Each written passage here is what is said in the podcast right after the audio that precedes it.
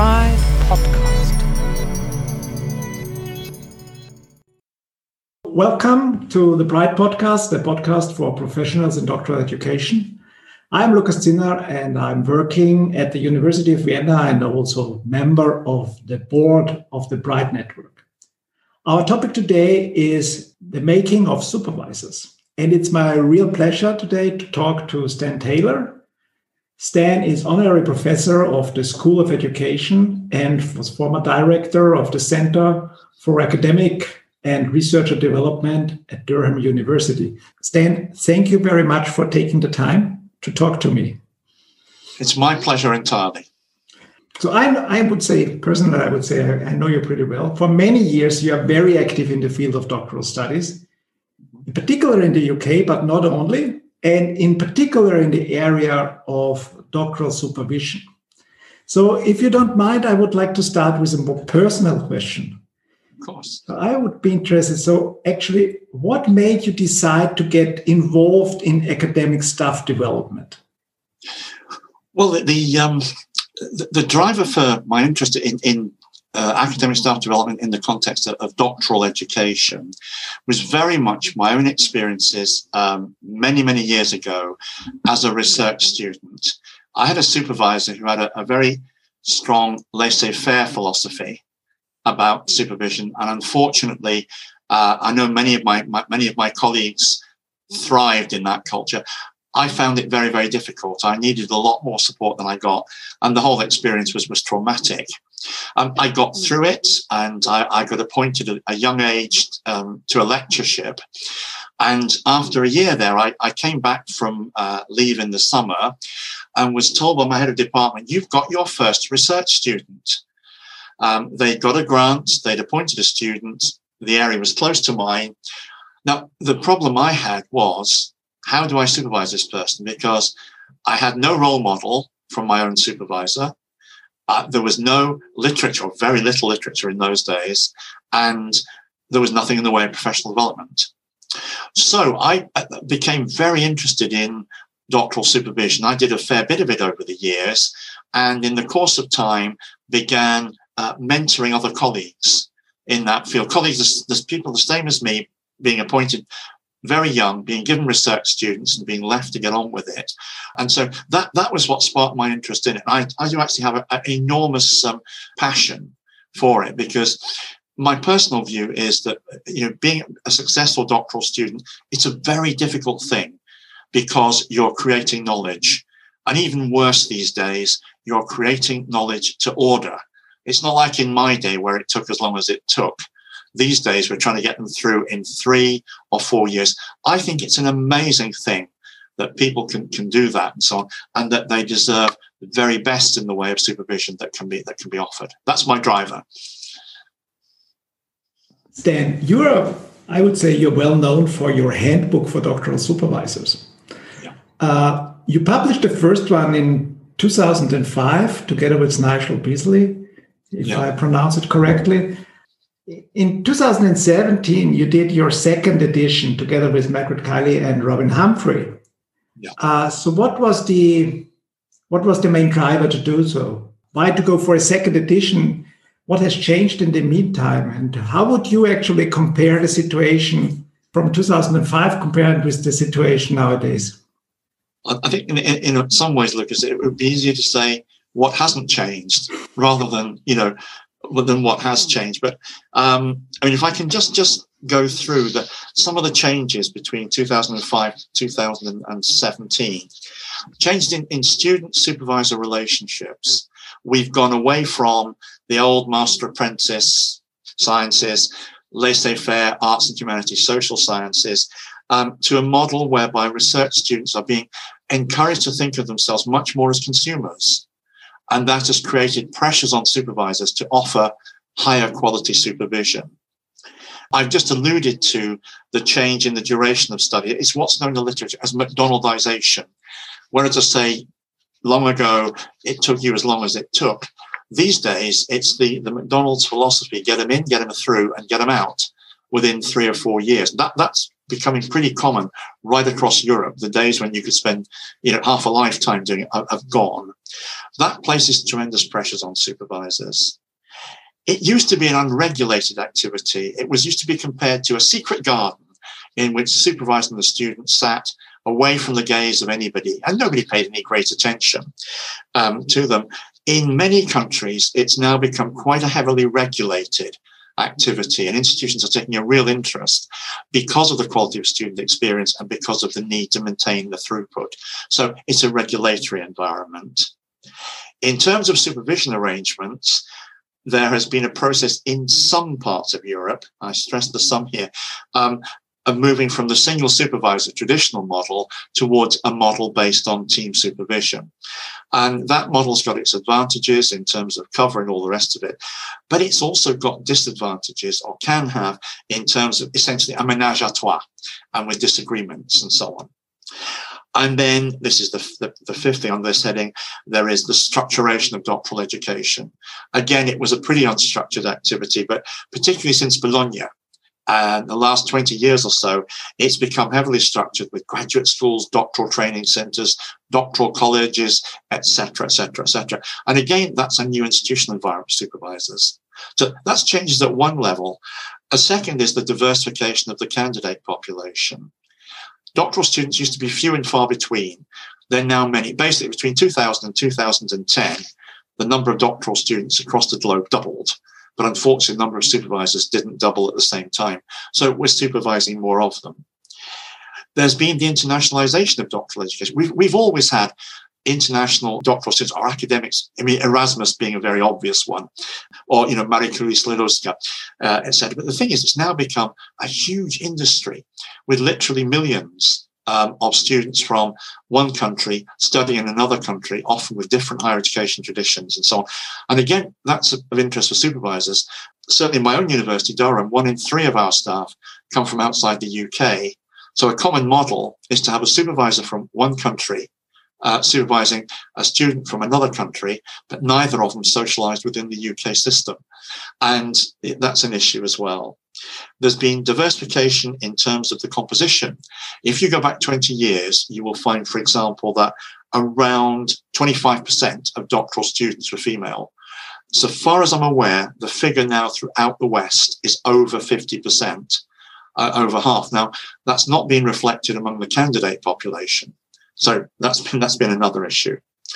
A further thing with the candidates is responsibility for well-being. Again, the historical view was they're adults, they can care for their own well-being, their own mental health. But uh, uh, as you know, there have been a number of major studies uh, across Europe which have suggested that um, uh, doctoral students, for, for, a variety of reasons, are uh, much more likely to face mental health issues and supervisors not being expected to deal with it in any direct sense, but to understand and to signpost students there. There have been changes in modes of study. We've gone from a predominantly full time activity to becoming, in many cases, part time. I, I don't know the figures for you. I suspect they're lower, but in the UK, 25% of our doctoral students are part time. As I say, I think it's probably higher than elsewhere, but that creates a difference because they're not on the campus. They're often older, more mature families, responsibilities. Another big change, which we're feeling a lot of at the moment, has been students studying off campus. Well, currently we don't have a choice because of coronavirus. So we're having to learn, or supervisors having to learn a whole raft of new techniques. It's not the same as doing it person to person. And then uh, there are three other small things involved, changes in this way. The switch from single discipline to cross discipline. But the problem is, an awful lot of supervisors, self included, are brought up in disciplinary silos.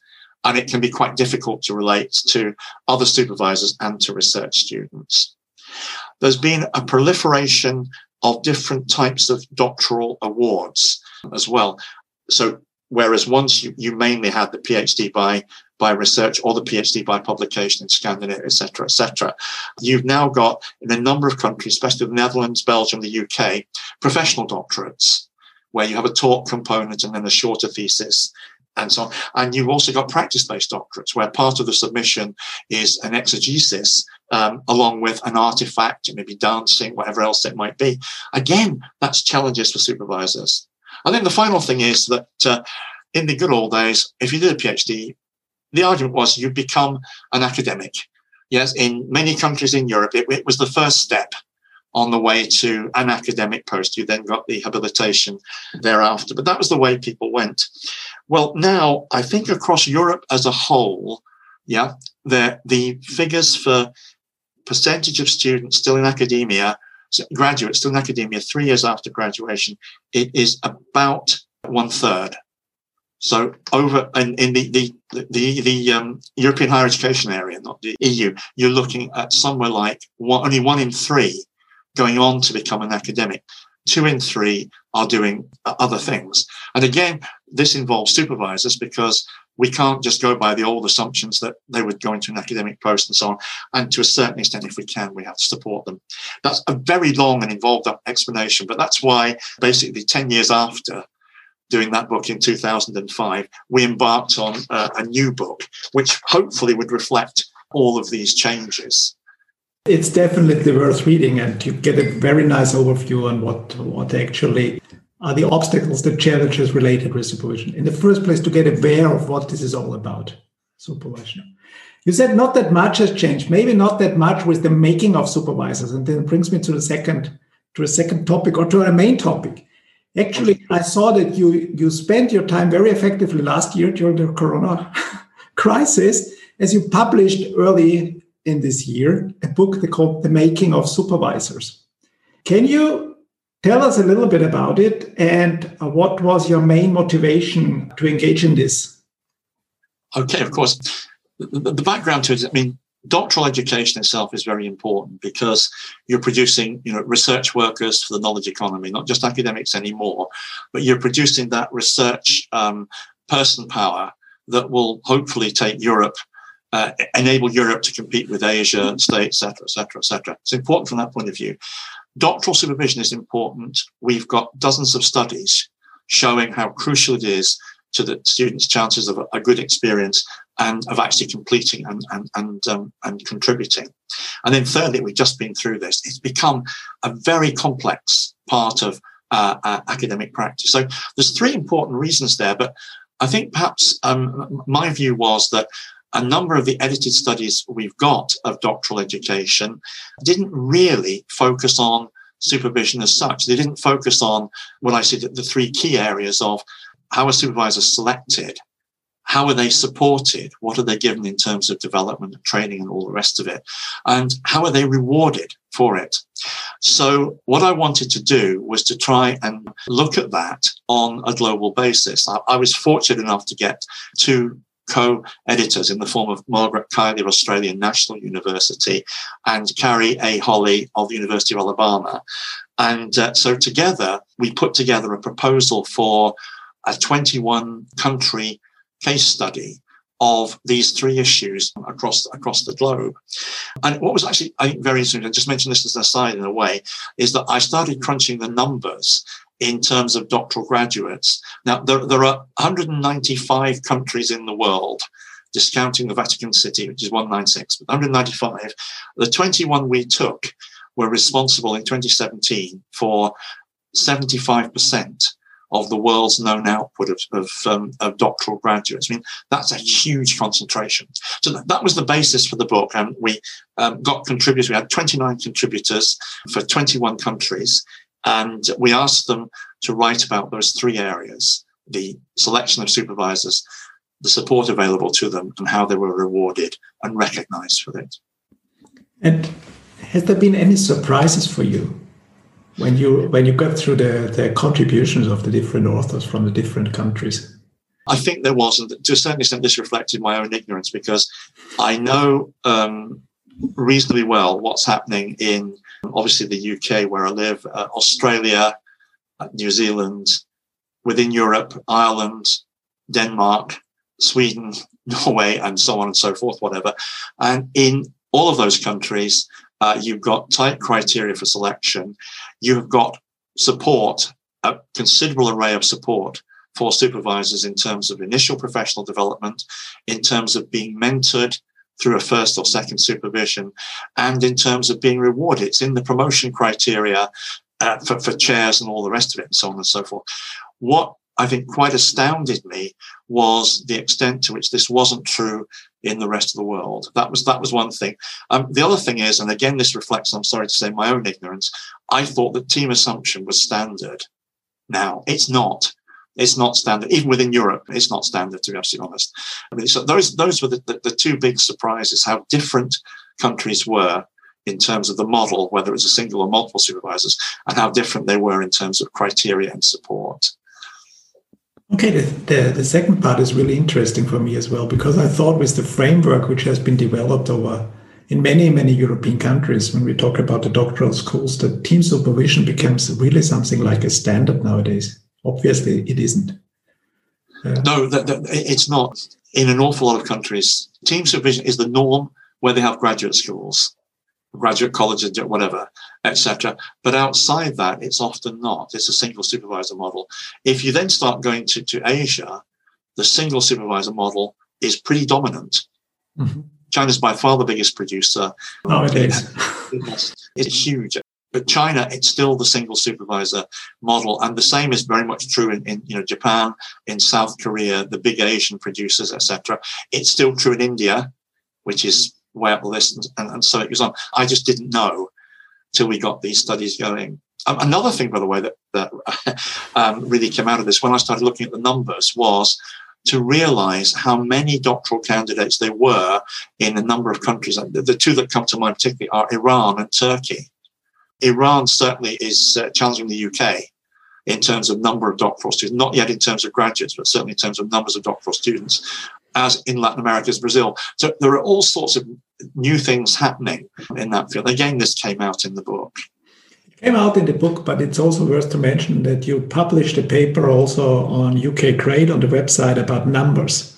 So yes, the, it's called the landscape, I think. Yes, it, it's. Um, I think essentially I was bored during lockdown. I uh, got a lot of time to myself. So what, what I did was I went through the Unirank data they have data on 15,000 odd universities across the globe. And I found all of them which declared having doctoral education. There may be some that had it that didn't declare it, but I got um, basically data on 5,000 universities. I then looked through the United Nations UNESCO data and the World Bank data on doctoral enrollments and doctoral graduates. And I found it's very big business. I mean, globally, about 5,300 institutions offering doctoral programs. Doctoral students, 2.8 million in 20, let me think, 2017, and doctoral graduates, 480,000 in 2016. It's, it's a huge area, huge activity, much bigger than I thought it was, to be honest. Talking about being bored, I realized that you're working again on a new book and it's focusing on assessment, if I got it right. Can you tell us a little bit about this already and what inspired you to look at particular in the area of assessing doctoral students, doctoral candidates at the end? Yeah, there are, there are two things um, um, really. Firstly, with doing the, the work on doctoral supervision, it made me realize how different the arrangements are for the assessment of the doctorate between between countries. I mean, you know, in, in Europe, we always have externals. In the States, they don't. It's done by people who may be external to the department, but they're internal to the institution. And so another thing in many in many countries, there is a in Europe the stage whereby the, the, the thesis is assessed by a subset of the examiners, usually two or three external examiners. If they're not happy with it, it's not allowed to go forward to the viva. So if it does go forward to the viva, you're not entirely, but pretty well guaranteed that it will it will get through. Whereas in the UK, that's very relatively rare. You go through to the Viva irrespective. Vivas in Europe are predominantly public occasions. And they're celebrations. I always remember some years ago, um, a colleague at Durham saying, Look, I've been invited to uh, a thesis defense in Norway, and I've been asked to take my academic dress and a party dress. Why? And I said, well, the academic dress is for the Viva itself, and your party dress is for the celebration afterwards. Again, it's it's very different um, in some other countries. Some countries, South Africa and Australia, don't have Vivas predominantly. Others, I mean, New Zealand is, is just in the process of adopting. So there's all this going on. And then the second thing is new forms of examination of the of the doctorate. So, I mean, one particular one I'm interested in is the doctorate by contemporaneous publication, whereby during your doctoral studies you're expected to publish. It's usually two or three articles in international journals as part of those studies and so on. You then got the job of examining them. Now, as an examiner, do you think, well, okay, they've been published in peer reviewed journals. I must accept them.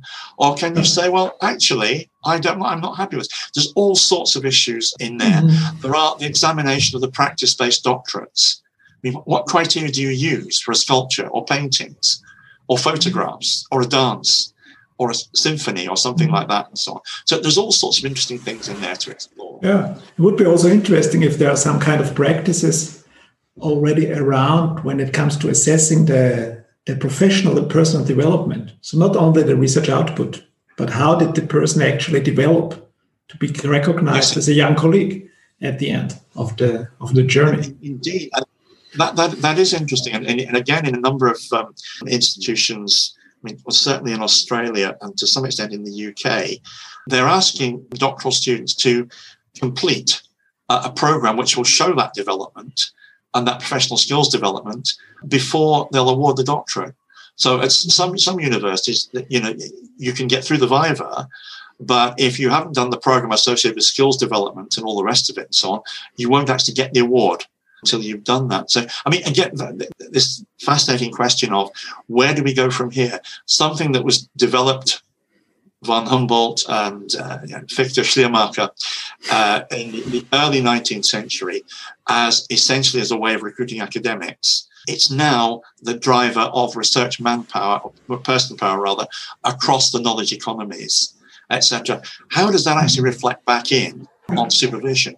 How does it reflect on examination? If we are telling people that doctoral candidates have all these skills, etc., etc., are we necessarily examining them? Mm-hmm. How do we know? Yeah.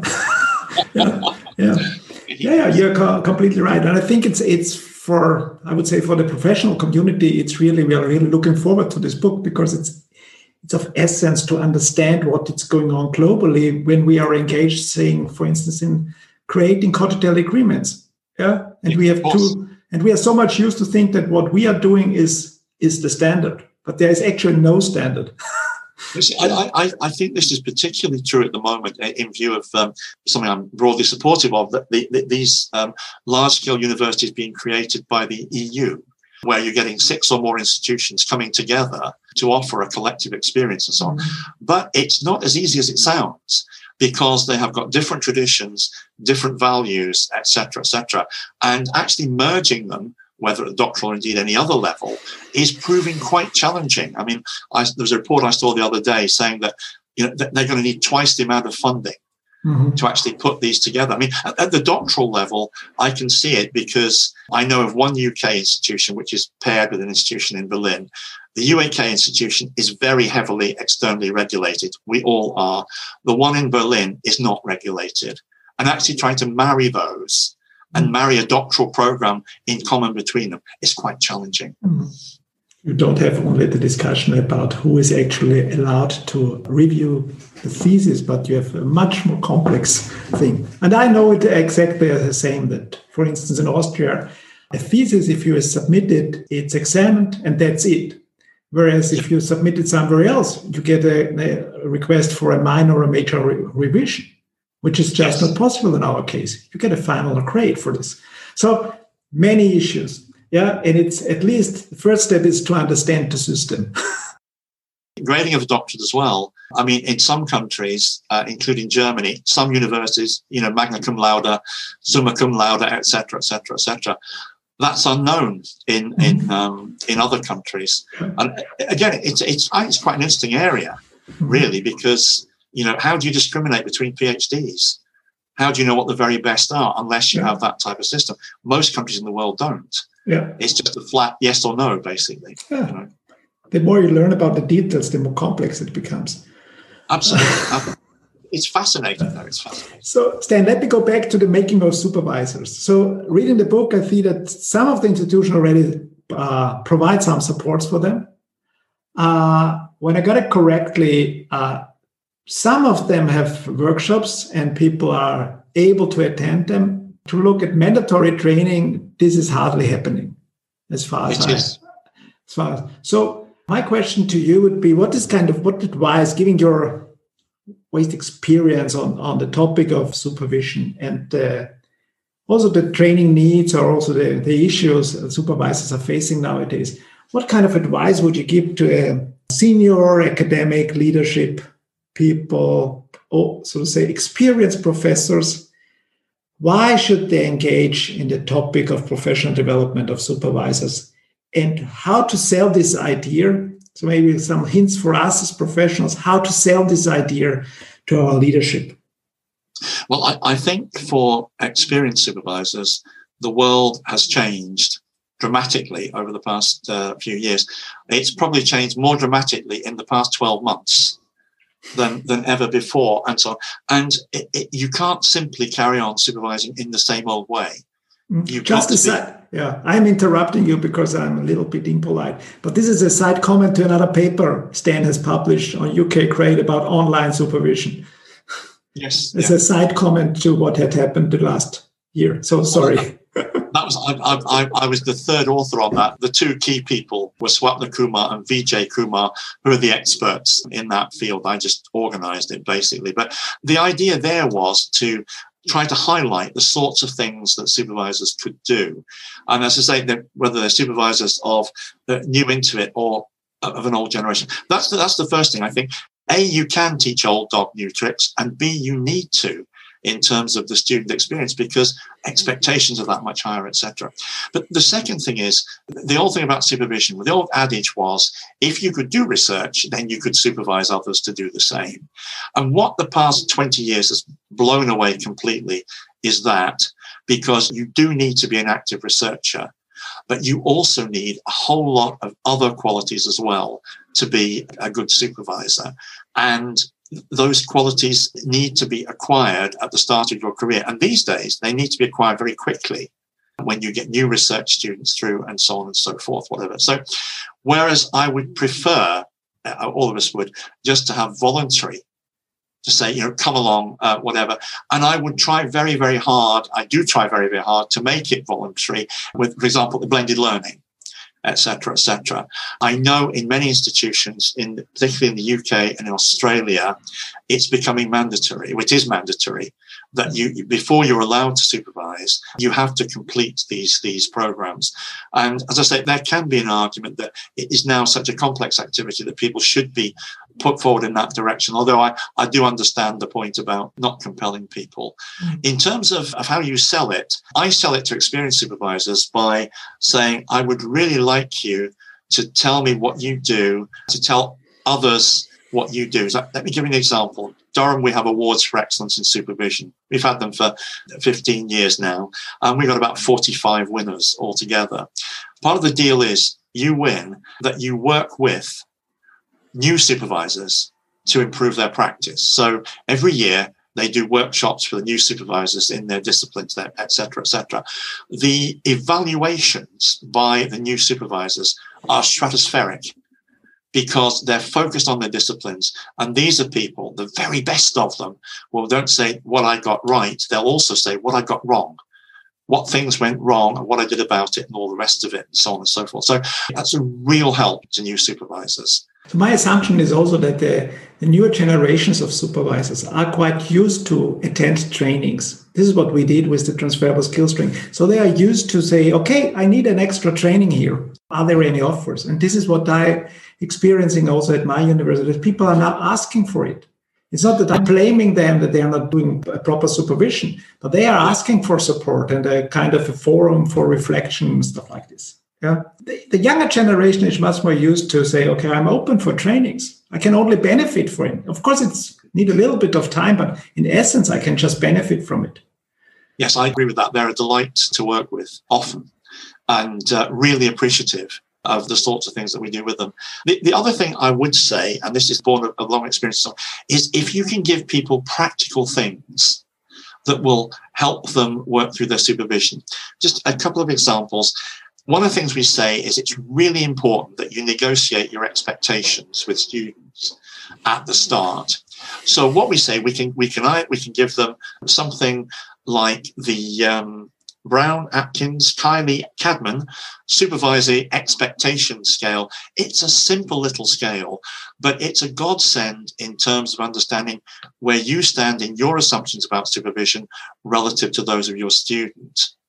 Another similar thing is in co-supervision. We're being encouraged to co-supervise. Again, there, there's a very, very good questionnaire. If you can give people these helpful tools, this will let you get through with it, then I think that works very well as well. You can't go to town on theory. Yeah. I found, found that my bitter experience. yeah, not too much uh, theory. Yeah. Uh, this is what I learned yeah. in my trainings as well. They want to have case studies, they want to have practice exchange, yeah. and some nice links to the theory when they want to dig deeper and, read. That's, that's right, if they do so. But it's, um, I think it's important that they get some exposure to the scholarship mm-hmm. um, of doctoral supervision because it's now a very big subject. I mean, we, yeah. have, we, have, a bibliography on the, the UK Council of Graduate Education website, and it is now 200 pages long.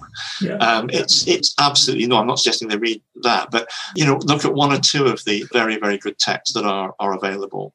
Yeah. So I think we could continue for hours. I have the feeling. and whenever you mention something, something comes to my mind. What I could what I could ask you but I, I, think we we stop here and maybe we have a second edition of this uh, okay. podcast in the near future. So allow me to finally draw your attention to the next PRIDE conference, which is in the first week of May, which is not so surprisingly uh, will take place online. But we will hope to say have a next training in the first week of September in Dubrovnik, and we try to meet together in person. So it remains to me to say thank you very much, Stan, for taking the time and sharing your, your knowledge with us. I would also like to thank the listeners to this podcast. Wish you all the best. Stay healthy. And I will ask Stan also to send us some recommendations, some links we put on the website so you can do some reading when you have time. Stay tuned and stay healthy. Thank you very much. Thank you very much.